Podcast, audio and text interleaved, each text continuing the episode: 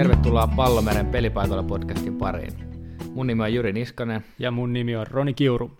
Kerropa Roni meille kaikille, että minkä takia me ruvettiin tekemään tätä pelipaikoilla podcastia, tai mistä tämä kaikki sai alkuunsa? No oikeastaan sitä on mietitty tuossa jo useamman kerran, että pystyttäisikö me tekemään niin kuin pallomerin aiheisia urheiluuutisia tai siihen liittyvää keskustelua, mutta äänimuodossa, että tykkäisikö ihmiset kuunnella sitä ja pystyttäisikö me kaivamaan jotain semmoista sisältöä, mitä on ehkä tekstimuodossa vähän raskasta käsitellä tai raskasta lukea, mutta tämmöisen puheen muodossa sä pystyisit ehkä paremmin pysyä siinä messissä. Kyllä, ja tota, mehän lähdettiin tässä niinku tavallaan hakemaan vaan niinku kuluneen viikon uutisia, ja sitä kautta me yhdistettiin tähän vähän ehkä vedonlyöntiä ja kaikkea muuta tämmöistä, että tota, tämä on vähän nyt tämmöinen kokeilujuttu vähän meillekin, että miten tämä tästä lähtee, mutta mun mielestä tästä voi tulla ihan hyväkin juttu. Joo, ja just se, että niin kuin jos miettii sitä, mitä pallomeri edustaa ja muuta, niin siellä on nimenomaan niin kuin pyritty tarjoamaan sitä urheilusisältöä paljon ja sitten tuoda sitä vedonlyöntin näkökulmaa siihen, niin me pysytään aika lailla sillä linjalla tässä myös meidän lähetyksissä ja ollaan, ollaan nyt tähän sitten kerätty meille muutama aihe. Siellä on, mitäs meillä on kaikkea? Meillä on muun muassa tota NBAta, futista, F1 ja sitten löytyy tietysti loppuun vielä vedonlyöntiosio. Ja tota, mun mielestä voitaisiin aloittaa tällä kertaa tuosta NBA puolelta ja siellä oli, sulla oli Mavericksista joku hauska, hauska juttu siellä tarjolla. Joo, voitteko uskoa tätä, että, tai voitko sinä uskoa tätä, että Mavericksillä – ei ollut viime kaudella yksikään pelaaja kipeänä. Miten toi on niin kuin mahdollista, että yleensä NBAssa on niin kuin joka pelissä jonkunnäköinen kaveri putoaa lasarettiin tai muuta, vähintään nilkka vääntyy, niin niin kuulostaa aika... Jollain kaverilla on ollut vähän tuossa takaliston kohdalla nyt silloin ollut joku boot injury, mä en muista sen nimen, onko Dwight Howard vai kuka, se on ollut tässä nyt sivussa useamman, useamman viikon, ainakin oli tuossa muutamia viikkoja sitten, oli tällä tilanne, mutta joo, ihan sivujuonteen tuli mieleen. Mutta Mavericksin osalta, niin ne tekee tällaista niin kuin verikoe-systeemiä siellä. Mä en ainakaan kuullut, että tota olisi NBAssa kukaan muu käyttänyt, mutta onko se näin, että on joku Dallasin niin sanotusti oma keksintö vai onko tässä jotain, onko tässä jotain laajempaakin hommaa tekeillä? No ne on kolme vuotta nyt ilmeisesti sitä jumpannut siellä, ne maksaa 150 tonnia siitä vuodesta. Se on tämmöinen irlantilainen firma kuin Orrego ja New York Knicksit mainittiin tuossa Times, New York Timesin artikkelissa, että olisivat myös mukana tässä jutussa. Ja se on tosiaan tarkoitus heillä sitä niin kuin pelaajien, pelaajien terveyttä pystyä tarkkailemaan jotenkin tosi tarkasti. Ja sitä on niin kuin siinä jutussa avattu aika kattavasti, mitä kaikkea siinä tehdään, mutta tiiviisti niin neljä kertaa vuodessa vähän isommat verikoetestit ja sitten pitävät säännöllisesti tämmöisiä niin kuin lyhyempiä sormen päästä otettavia verikoetestejä. Ja toki yhdenkään pelaajan ei ole pakko siinä olla mukana, mutta mitä mä luin tuosta jutusta, niin kaikki muut paitsi yksi nimeltä mainitsematon joku Dallasin kaveri ei suostu, ehkä Novitski ei suostu sitä käyttää, siellä on ura vähän ehtoa puolella ollut jo, niin.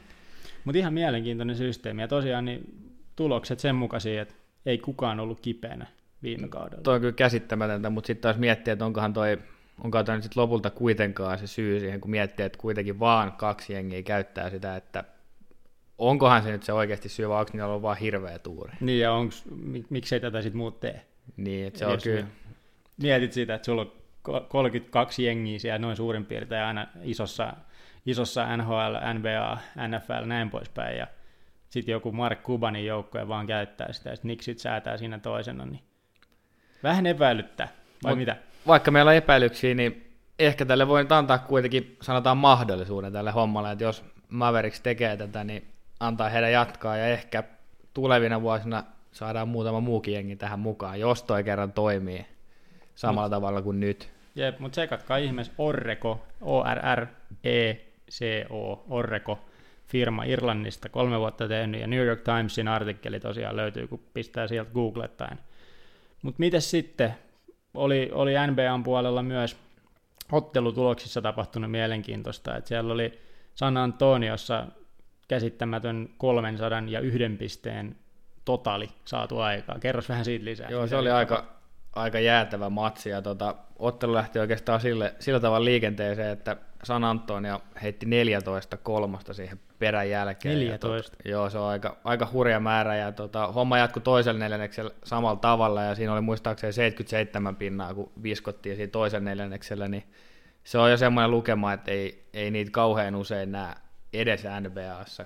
Ja kun mietitään, että totali meni yli siihen 300, niin toi 77 pinnaa on aika iso osa jo siitä yhdestä 300 totalistakin, niin tota, se oli aika hur, hurjaa menoa ja se itse ottelu oli niin kuin ehkä oletettu vähän, vähän niin kuin vaisummaksi siinä mielessä, että ei, ei kukaan odottanut siitä, että siinä tulee 300 no varmasti, pistettä. Jo. Ja sitten vielä kun noin jatkoajat tuli siihen, niin oli se aika, aika jäätävä peli kyllä. No toi on mielenkiintoista, sä pystyt painamaan 14 kolmosta putkeen sisään. Siis ylipäätänsä, että teet 14 kolmosta, niin eikö sekin ole aika paljon? Se on kyllä kova, ja kun miettii minkälaisia kavereita siellä, nämä kuitenkin ihan hyviä joukkueita molemmat, niin siellä on hyviä puolustajia vastassa, niin on se, on se aika jäätävää heittää 14 kolmosta peräkkäin sisään. Kuka niitä heitti? Kuka teki eniten pisteitä? Siellä oli Aldridge paino muun muassa 50 pistettä taululle, niin se alkaa olla jo semmoinen kiva lukema. No niitä on välillä näkynyt noita 50 pisteen miehiä, muun muassa Stephen Curry on kunnostautunut GSVltä mm. yleensä näissä, ja Harden välillä 5K50 pistettä, mutta ei noin 50 pinnan ottelut käyt ihan niin kuin tavanomaisia jo, että ei niitä joka ilta nähdä.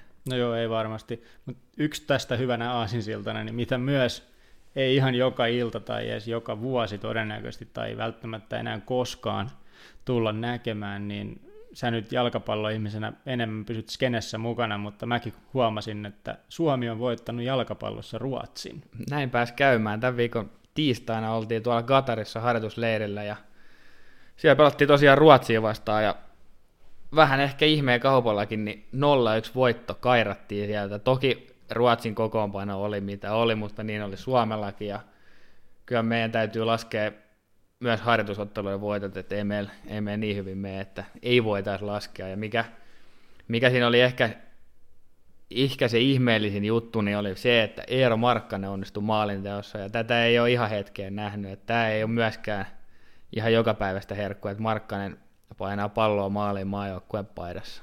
Onko se Eero tehnyt ennen maaleja, muistaakseni yhtään? On, on, on se maaleja tehnyt, mutta siitä on kyllä todella pitkä aika, ja nyt ei ihan heti, heti muistu kyllä mieleen, milloin Markkanen olisi viimeksi osunut huuhkajapaidossa maaliin, että tota, on ollut vähän vaikeaa, mutta hyvä, että osu nyt, ja ehkä, ehkä tästä aukeaa peli, ja ehkä Eero osuu vähän useammin maalipuihin myös Suomen paidassa. No kyllä, kyllä. Hyvä. Suomen, Suomen osalta siis jalkapallon kentillä homma toimii ihan hyvin, mutta mites formuloitten puolella? Siellä on vissiin vähän jotain ikävän puoleista sattunut. Joo, siellä oli, kuulin, kuulin huhua vähän, että siinä on suomalaisiin liittyen, niin että Bottaksen pääsponsori olisi kenties heittänyt niin sanotusti hanskat tiskiin, pitääkö tämä paikkaansa? No joo, siellä oli Vihuri suurena sponsorina ollut nyt mukana, mutta ne oli, ne oli nyt päättänyt sitten homma lopettaa. Oliko tämä ihan pelkästään siitä kiinni, että Bottas on jo huonon kauden, vai onkohan tämä pidemmän, pidemmän jakson tulos vai? Mikä no, mit, mitä, oli? mitä nyt niin kuin uutisia tuosta, jos nyt yhtään seura- seurailu on, niin se on enemmänkin ilmeisesti ihan tämmöinen taloudellinen päätös, eli todennäköisesti siellä on talousjohto kautta sitten talousosasto niin tullut tulokseen, että tästä diilistä niin ei tule itse asiassa niin kuin positiivista lopputulemaa, eli se on nyt tappiollista ollut vihurille ja silloin täytyy totta kai homma lopettaa, jos ei se firmalle tuota, että se ei mitään liike- liiketoiminnallisesti järkevää ollut, vaikka varmaan näkyvyyttä on ihan hyvin tullut, mutta miten koet sä toi Valtteri, että onko se semmoinen sponsorikasvo? Haluatko, niin haluaisit sä sun logo nimenomaan Valtteri, vai voisiko ehkä Räikkönen olla parempi? Jos, tai? nyt, jos nyt mietitään vaikka Bottaksia ja Räikkösen asemaa F1, F1 niin tota, jokainen sen varmaan tietää, vaikka ei seuraiskaan niin sanotusti säännöllisesti formuloita, niin kyllähän niin kuin Räikkösestä ja Bottaksesta sponsorointimielessä ainakaan mun mielestä voi puhua samassa lausessa, että kyllähän se Kimin luoma brändi ja sellainen muu juttu on niin kuin Bottasta niin tosi paljon edellä. Et Bottas on vähän ehkä semmoinen niin sanotusti perinteinen suomalainen, vähän hiljaisempi kaveri, ja nyt silloin tallikaverin vielä siinä se brittiläinen kova kaveri Hamilton, niin se tuntuu kyllä, että se vähän jää jalkoihin radalla sekä radan ulkopuolelle. Niin, Valtteri voi olla vähän, se on vähän semmoinen niin kuin varjoissa hiihtävä tapaus ollut tässä. Toivottavasti nyt kukaan Valtteri ystävä ei kuuntele meitä ja pahota mieltä, että kerro Valtteri, me puhutaan pahaa, mutta ei toi hyvä juttu ole kyllä. Ja jos miettii niin kuin ihan kuskivalintoja tulevaisuutta Valtterin kannalta, niin vähän rakoilee nyt, vai mitä mieltä sä oot?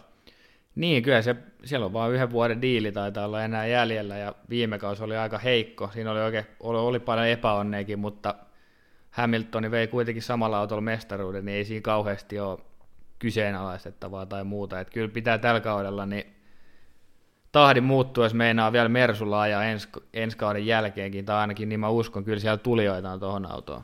On, on, ja jos miettii sitä Lewicksen niin kuin, tahtia ja Valtterin tahtia, niin Valtterilla taitaa olla yksi kisavoitto kahdelta viime kaudelta yhteensä. Hamiltonilla on kuitenkin säännöllisesti niin kuin paalupaikkoja, säännöllisesti voittoja ja kaksi mestaruutta putkea, ja se on ollut ihan ylivoimaisen hyvä, niin silloin sen autonkin, mun papereissa sen auton pitäisi olla paras auto, niin se ei ole mikään sitten selitys oikein sekä, että se Valtteri ei pärjää. No mut ehkä me annetaan Valtterille nyt rauha. Vihuri lähti, ei voi mitään, toivotaan parempaa kautta nyt tulevalta, tulevalta kaudelta, kun maalis-huhtikuun vaihteessa päästään taas Australia starttailee. Mutta miten sitten vedonlyöntijuttuja? Me mietittiin ehkä tätä, tai kerro sä, miten me mietittiin, meillä on ehkä pari kulmaa tähän. Me ajateltiin tähän vedonlyöntiosioon ehkä, ehkä, tai meillä oli pari tämmöistä tärkeää asiaa, mitä me haluttiin tähän. Me haluttiin nostaa tähän esille viikon miinat. Kerro vähän, mikä on mikä, miina. Ja se tarkoittaa käytännössä sitä, että me molemmat valitaan viikoittain aina, aina yksi kohde per nenä, mitä koitetaan välttää. Ja tähän, tähän nyt valitaan sitten aina viikosta ja päivästä riippuen, niin eri lajeja. Voi olla futista, voi olla korista, voi olla lätkää, mutta tota, tähän katsotaan aina semmoinen peli, mitä ei välttämättä kannata napata omalle Ja varmaan myös semmoinen, mitä jengi sitten ehkä kuitenkin saattaa tykätä vetää. Se voi olla myös yksi semmoinen miinan merkki, että nähdään, että toi saattaa houkuttaa, mutta siihen ei kannattaisi koskea. Mikä sulla on? Mikä on eka, en, elämäsi ensimmäinen viikon miina? No tähän piti tietenkin valita heti futismiehen tapaan, niin Real Madrid. Ja tota, Miksi sä otit Madrid? Moni on varmaan seurannut Madridin edesottamuksia tämän kauden osalta, ja se ei ole mennyt ihan totuttuun tapaan. La Ligas ollaan viidentenä tällä hetkellä, ja tota, mestarien liigastakin päästiin nipin napin jatkoon, esitykset on ollut todella heikkoja, niin tota, Real pelaa huomenna itse asiassa Betisia vastaan vaikean La Liga-ottelun, ja Realilla on todella paljon poissaoloja, siellä on Bale, Asensio, muun muassa sivussa, ja tota, on myös monia muita nimiä, ketä sieltä todennäköisesti puuttuu, niin tämä ei ainakaan helpota sitä Realin tuskaa huomenna. Onko se Betis hyvä joukko? Betis on ollut tällä kaudella itse asiassa todella hyvä joukko, itse ainakin tykkään siitä ja siitä tyylistä, miten he pelaa pallo liikkuu ja miehet liikkuu ja tota, viihdyttävää futista. Mä oon pari peliä sitä nähnyt ja tota, on kyllä todella innoissani itse asiassa tuosta ottelusta, että jos, jos tässä pitäisi valita voittaja, niin melkein jopa mieluummin valitsisin Betiksen kuin Realin, mutta Real on kuitenkin suosikki, vaikka pelataan vieraissa, siellä on noin 220 kerroin Kulbetilla tällä hetkellä, niin kyllä mä valitsin sen silti miinaksi, että et en lähtisi pelaamaan tätä vierasvoittoa. Joo, siinä voi olla varmaan vielä sitä historia haavina, että Reali pidetään kovana jenginä ja Real Betis ei ainakaan tämmöiselle jalkapalloturistille kuulosta juurikaan niin kuin miltä. mä en itse kovin hyvin tunnista tuota joukkoa, että monentena ne on tällä hetkellä sarjassa.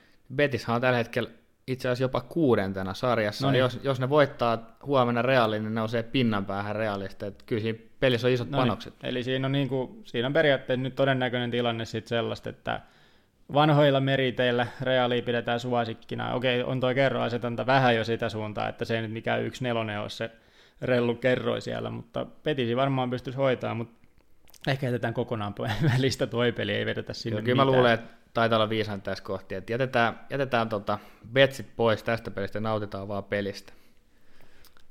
Hyvä, nautitaan myös viikonloppuna tässä nyt NFLstä. Mä koitin kaivaa NFLn puolelta, mikä voisi olla se pahin miina. Itse tunnen eniten nimenomaan tota sarjaa ja vedonlyöntikulmasta nimenomaan heitä. Niin tota, kyllä mun oli pakko päätyä sitten lopulta tuohon, että New Orleans Saints valitaan miinaksi. Tai ylipäätänsä koko tuo ottelu Superdomista New Orleansista, että Philadelphia Eagles on taas tällä kaudella niin jollain käsittämättömällä tavalla ensinnäkin päätynyt off-seasonille ja nyt sitten vielä tiputtivat viime kierroksella ihmeellisellä tavalla Chicago Bearsin, ja ovat nyt sitten haastajana, altavastajana, aivan kuten viime kaudella. Toki silloin olivat himassa koko ajan, mutta tarina toistaa, tämä on niin kuin historia toistaa itseään, tarina kulkee ihan samaa rataa. Et kannattaa välttää sitä Saintsia. Meinaatko että se Saintsi ennakkosuosikkiasema, onko niillä jotain merkitystä vai olisiko se enemmän niin tämmöinen, olisiko Eaglesil niin sauma yllätykseen noin oikeasti, vai onko se vaan, että Sainz on selkeä suosikki ja ehkä ne sitten sit onnistuu ryssimään se peli vai mikä siinä voisi olla? No se Eaglesin vahvuushan on, on ollut nimenomaan se, että niillä on vahvat linjat. Siellä hyökkäyksen linja, siellä on niin kuin kauden alussa puhuttiin, että liikan paras, ei ollut ehkä ihan sillä tasolla, mutta on parantanut. Mutta puolustuksen linja on toinen, siellä on Fletcher Cox muun muassa, iso, iso stara, iso mies muutenkin niin kuin fyysiseltä kooltaan, ja se on ollut yllättävän hyvä juttu Eaglesille, että sieltä on loukkaantunut semmoisia pelaajia, jotka oli aika käytössä hyökkäjien toimesta, että niitä käytettiin ja vietiin, ja nyt siellä on sitten uudet, uudet kaverit noussut esiin, ja sitten yhtäkkiä peli on alkanut toimia aika hyvin, ja Eaglesilla on myös mielenkiintoisesti tosi hyvä prossa ollut kolmansilla downeilla, että se on iso juttu, jos sä ylipäätänsä pystyt välttämään ne kolmannet, mutta jos sä joudut usein, usein kolmansiin, niin jollain magialla se falsi sieltä joko heittää kolmannet, kolmansista uudet tai sitten tota, he pystyy jotain juoksupeliä tai muuta, muuta kautta se runttaamaan aina läpi. Tai vähintään sitten joku lippu tuntuu lentävästi sopivaa väliin. niillä on kyllä niillä on kyllä ollut niin kuin palaset kohillaan siinä joukkueessa ja ne on pelannut varmaan niin kuin valmennuksestakin johtuen niin tosi fiksusti sitä, että voi olla ihan hyvinkin näin, että Eagles, Eagles tosiaan tuossa matsissa vähintään sen spreadinsä coveraa, että se taitaa olla seitsemän pisteen luokkaa, mitä sinne nyt on eteen annettavissa, mutta Ois... joka tapauksessa siinä se niin kuin Eaglesin mahis on, että ne on tasapainoinen joukko, niillä on ne vahvat linjat, ja niitä linjoja kannattaa muutenkin kunnioittaa tuossa lajissa. Olisiko tämä Saintsille katastrofaalinen tappio, jos ne onnistuisi häviämään, että Eagles sitä voittaa, niin onko se, onko se enemmän Saintsille tämmöinen katastrofaalinen tulos kuin Eaglesille? Olisi joo, että sehän on niin kuin, Saintsilla on nyt, niin kuin, siellähän tota, head coach Sean Payton niin oli kuskannut pukukoppiin tämän Lombardi Trophyn vai oliko joku muu palkinto, anyhow, joku tämmöinen pokaali mukana, ja se oli lyönyt siihen 225 tonnia käteistä ja huutanut jätkille, että y'all want this, eli haluatteko te nää, ja voittakaa kolme piip-peliä, mm-hmm. eli kolme matsia pitäisi hoitaa, ja siellä oli kuulemma eruptoitunut, eli siis räjähtänyt tämä pukukoppi, että siellä on nyt niinku älytön haippi päällä siinä jengissä, ja se on muutenkin tuommoiselle ykkössiidille, joka lähtee siinä ennakkosuosikkina playereihin, ja heillä pitäisi olla niinku kotietu joka ikisessä matsissa ennen bowlia, eli tosiaan kaksottelua pääsevät himassa koittamaan ja nyt on bye-viikko eli lepoviikko alla ja sieltä tulee niin kuin se ikään kuin surkein mahdollinen vastustaja tai huonoin joukkue, mitä voi tulla, niin tulee sitten aina tätä ykkössiidiä vastaan vieraisiin lepoviikon jälkeen, niin on niin pedattu se peli niin kuin ihan täysin aina sille ykkössiidille, niin se olisi aivan, aivan taas katastrofi heille, jos he ton häviäisi. Mutta siinä on jännä juttu, mutta tuli tuosta mieleen, niin sain silloin tämä kausi muistuttaa vahvasti kautta 2009. Mitä silloin kävi? Oliko se samankaltainen kausi menossa? Se on ihan samanlainen. 13-3, eli 13 voittoa, kolme tappioa. Tappiot oli tullut Cowboysille, Buccaneersille ja Panthersille. Jos sä katsot tämän kauden statsit, niin se on 13-3 ja tappiot on Cowboysille, Buccaneersille ja Panthersille. Aika jäätävää, että voi olla samalla lailla toi. Joo, se on ihan kopio. Että nyt sillä kaudella he voit Super Bowlin, niin saa nähdä. No toi olisi kyllä aika kova, mutta jos me nyt laitetaan Saints viikon miinaksi, niin ei sitä varmaan voi seuraava matsia kyllä voittaa. Mm. Saa nähdä, miten meidän käy. Mutta sitten, katsotaan vähän vastapainoksi. Meillä on nyt näistä miinoista puhuttu, niin tämmöisiä hakukohteita. Mä otan itse NRin puolelta. Siellä on mielenkiintoinen tilanne. Ottava Senators on porskuttanut Kaliforniassa. Eikö se, eikö se ole aika heikko joukko ollut tuloksellisesti ainakin viime aikoina? Nythän tuli yksi, yksi voitto tuohon viime, viime peleihin, mutta eikö se aika heikkoa tekeminen ollut siellä. Nyt niillä on itse asiassa kaksi ottelua just voittaneet. Siellä on rundi päällä, ne on eka kaatanut Kingsi ja siihen perään Daxi. Ja, ja tota, ylipäätään mikä mua houkuttaa tuossa eniten on se, että tuo San Jose on ollut ihan törkeen hyvä. Ne on voittanut ottelusta toiseen, niillä on niiden, no totta kai ottavankin liittyvä, selkeästi liittyvä pelaaja Erik Carlson on ollut ihan tulessa. Paljon silloin oli niitä tehopisteitä. Jos nyt en ihan väärin muista, niin viimeisen kymmenen matsia taitaa olla vähän yli 15 pinnaa jopa kerättynä. Et siellä oli kyllä aika, aika kovaa tekemistä Carlsonilta, etenkin kun miettii sitä alkuun. Se alkuhan oli tosi vaikea ja tota, plus tilasto oli aika pitkään jopa pakkasella ja peli ei oikein kulkenut, mutta nyt näyttää silleen, että on tota, homma lähtenyt rullaamaan no myös on, Sarksissa. On, on, on, on, on, ja Sarksilla ylipäätään joukkueena, mutta jotenkin niin kuin, tuommoinen houkuttaa, että jos, jos katsotaan mitä Coolbetin kertoimena on ottavalle lyöty, niin 5.20 olisi suora suora voitto. Et sehän tarkoittaa niin kuin sitä, että Sarksi on silloin niin kuin prosentuaalisesti aika poskettoman suuri ennakkosuosikki tuohon matsiin, mutta kyllä tuossa varmasti on, on niin kuin todennäköisyyksien kautta laskettavissa vähän etua, etua tuolle vedolle, mutta en, ennen kaikkea, niin jos me hakukohdetta halutaan nimenomaan hakea, niin tämmöinen erittäin heikosti esiintyvä idän joukkue ottava saapuu niin kuin kalifornialaisten joukkueiden vieraaksi ja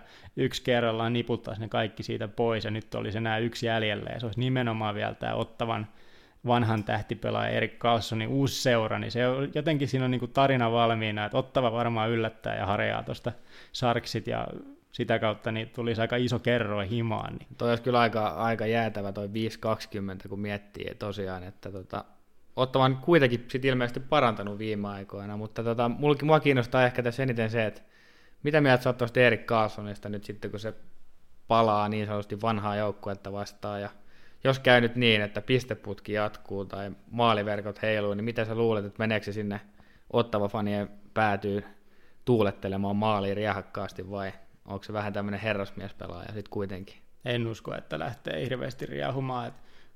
Voi olla, voi olla, että tehoja kyllä tulee, mutta sitten jos niitä tulee, tai varsinkin jos maalin tekee, niin todennäköisesti ottaa aika coolisti se ja osoittaa sen kunnioituksen vanhaa seuraansa kohtaan. Tai näin mä ainakin itse tekisin, jos mä olisin Erikin saappaissa. Et siinä on vähän semmoinen kaksipiippunen juttu tai kaksiteräinen miekka toi, että sä teet sun vanhaa seuraa vastaan, koska sulle ei oikeastaan niin kuin tälleen niin kunnioitussääntöjen mukaan tai tämmöisten niin kirjoittamattomien sääntöjen mukaan, niin sä et oikeastaan saa tuulettaa. Et se on tosi mm. noloa sit sun kannalta, jos sä meet tuulettaa. Vai mm. sä, mitä mieltä sä oot itse?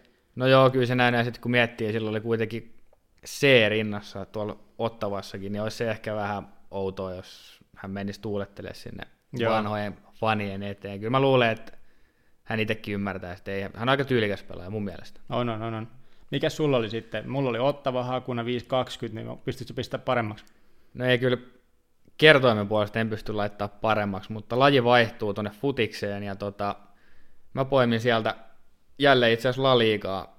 Jos Miina oli Laliigasta, niin nyt on Nostokin Laliigasta tällä kertaa. Ja mä otan tuot peleille Sevillan 270 kertoimella ja tota, Sevilla pelaa huomenna Bilbao vastaan Laliigamatsin ja siinä on mielenkiintoista se, että nämä samat jengit kohtas tiistaina Espanjan Copa del Reissä, eli Kapinmatsissa, ja silloin Sevilla oli vahvempi 1-3, ja tota, nyt on käytännössä ihan, ihan samat asetelmat, sama kenttä, mutta nyt pelataan vain La Ligaa, että mun mielestä toi 270 kerran on aika kova, kun miettii kuitenkin, että Sevilla on La Ligan toisella sijalla, ja Bilbao on siellä aivan häntä päässä, ja tota, Sevilla taistelee kiivaasti vielä paikoista ja Bilbao pelaa sitten putoamista vastaan.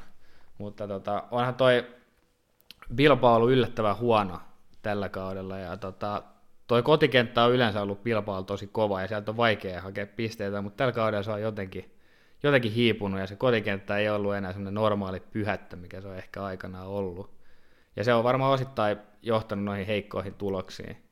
Ja sitten taas Sevilla on puolestaan niin jopa yllättänyt vähän ainakin mut, että se on ollut yllättävän hyvää tekemistä ja se näkyy sarjataulukossa, mutta tota, miksei back-to-back-peli, niin kuin varmaan voisi sanoa NR-termeen, niin kuin äsken puhuttiin NRistä, niin en mä näe tuohon syytä, miksi Sevilla ei voisi voittaa uudestaan tätä tota matsia. Joo, mä mietin itse vaan ehkä siltä kantilta siitä vähän haastan, tota, että jos niin kuin miettit, että sä oot just itse, jos sä itse vaikka häviäisit nyt futiskentällä jollekin jengille ja sitten ne tulee uudestaan, ja ilmeisesti vielä samalle areenalle, että se himassa niin kuin häp, häpe, häpäisy, häpäisy toteutui ja, ja nyt se tulee uudestaan se sama jengi, niin luulisi, että ainakin motivaatio puoltaisi sitä, että siellä ainakin pistää kovaa hanttiin, mutta riittäisi niin sitten, että onko ne sen verran yössä tällä kaudella se jengi, että vaikka ne yrittäisi, niin ei se riitä.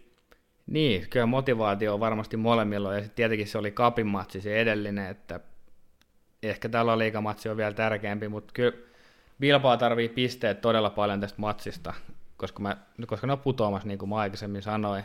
Mutta sitten taas Sevilla on pelannut vieraissa pari tasuriin nyt viime aikoina, ja sitten taas kärki ei saisi karata, niin tämä on tärkeä peli myös Sevillalle. Niin tota, kyllä, mä, kyllä mä uskon, että molemmat lähtee aika lujaa tähän peliin, mutta sitten Bilbao on ilmeisesti jonkun verran poissaolo, ja Sevillalla on pari, mutta ei niin merkittävää. Ja tota, mun mielestä toi Kulbetin tarjoama 270 on kyllä semmoinen, mikä mikä kannattaa tämän hetken vireen perusteella kyllä ottaa kokeiluun, vaikka onkin peli. Joo, joo. Kyllä mä ymmärrän toi, ja siis ehkä enemmänkin tuossa sitten se, että oli sulla sitten miten niin kuin kova motivaatio tai miten kova niin kuin tahtotila tahansa, mutta jos sulta puuttuu sun niin avainjätkiä ja, ja sulla vaan on oikeasti niin kuin, sulle ei vaan riitä taitotaso tai niin kuin pelinopeus tai mikä ikinäkään seikka, mikä sitten Sevillaa puoltaa, niin se, ei se motivaatio yksistään niin kuin jeesaa siinä. Et, et, miksei tota sitten lähti siitäkin hakemaan, varsinkin siinä on ihan hyvä kerro, 270, jos miettii, niin, niin kuin näillä puheilla, mitä nyt sulta kuuli, niin Sevilla olisi se selkeästi parempi joukkue,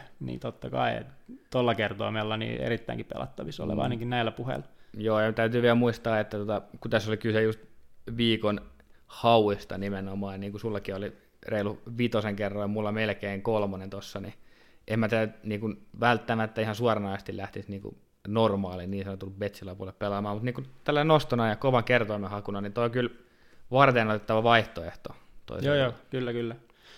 Hyvä. Siinä alkaisi olla meidän setit tältä viikolta kasassa, mutta mielenkiintoisia tosiaan Maveriksin erikoinen äh, tällainen verikoe projekti pyörinyt useamman vuoden, siinä Nixit tosiaan myös mukana, niin tutustukaa siihen, varokaa Spurs ja OK sen matsiin, niiltä taitaa olla nyt uusi, uusi ja sieltä tulossa, niin siellä voi taas overit paukkua, jos viime matsiin on, on verrattavissa, vai mitä mieltä olet?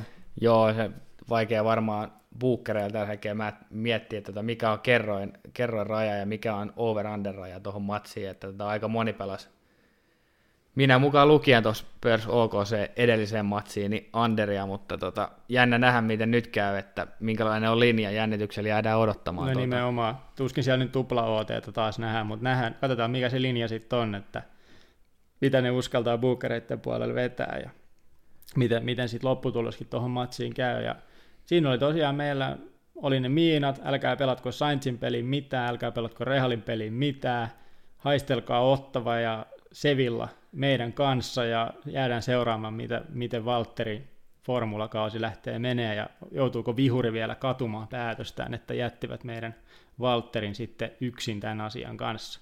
Mutta hei, mä olin siis Roni Kiuru. Ja mä olin Jyri Niskanen ja kiitoksia paljon seurasta. Tämä oli meidän ensimmäinen podcast-veto ja katsotaan, miten tämä tästä lähtee, mutta veikkaan, että tota, jatkoa seuraa ja parempaa on luvassa. Kyllä me ainakin viikoittain pyritään tätä tekemään ja tosiaan poimimaan tällaisia erikoisia, erikoisempia uutisia, erikoisempia kohteita ja tuommoisia miina-ideoita ja muita, niin heitellään myös aina esille. Mutta hei, kiitos mukanaolosta ja palaillaan asiaan. Kiitos, moi.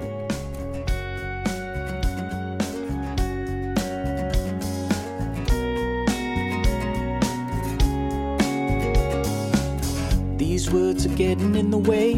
I know I see it every day, and I don't wanna break. No, I break on. My memory always served me well. Keep me there all of my health, and I don't wanna break.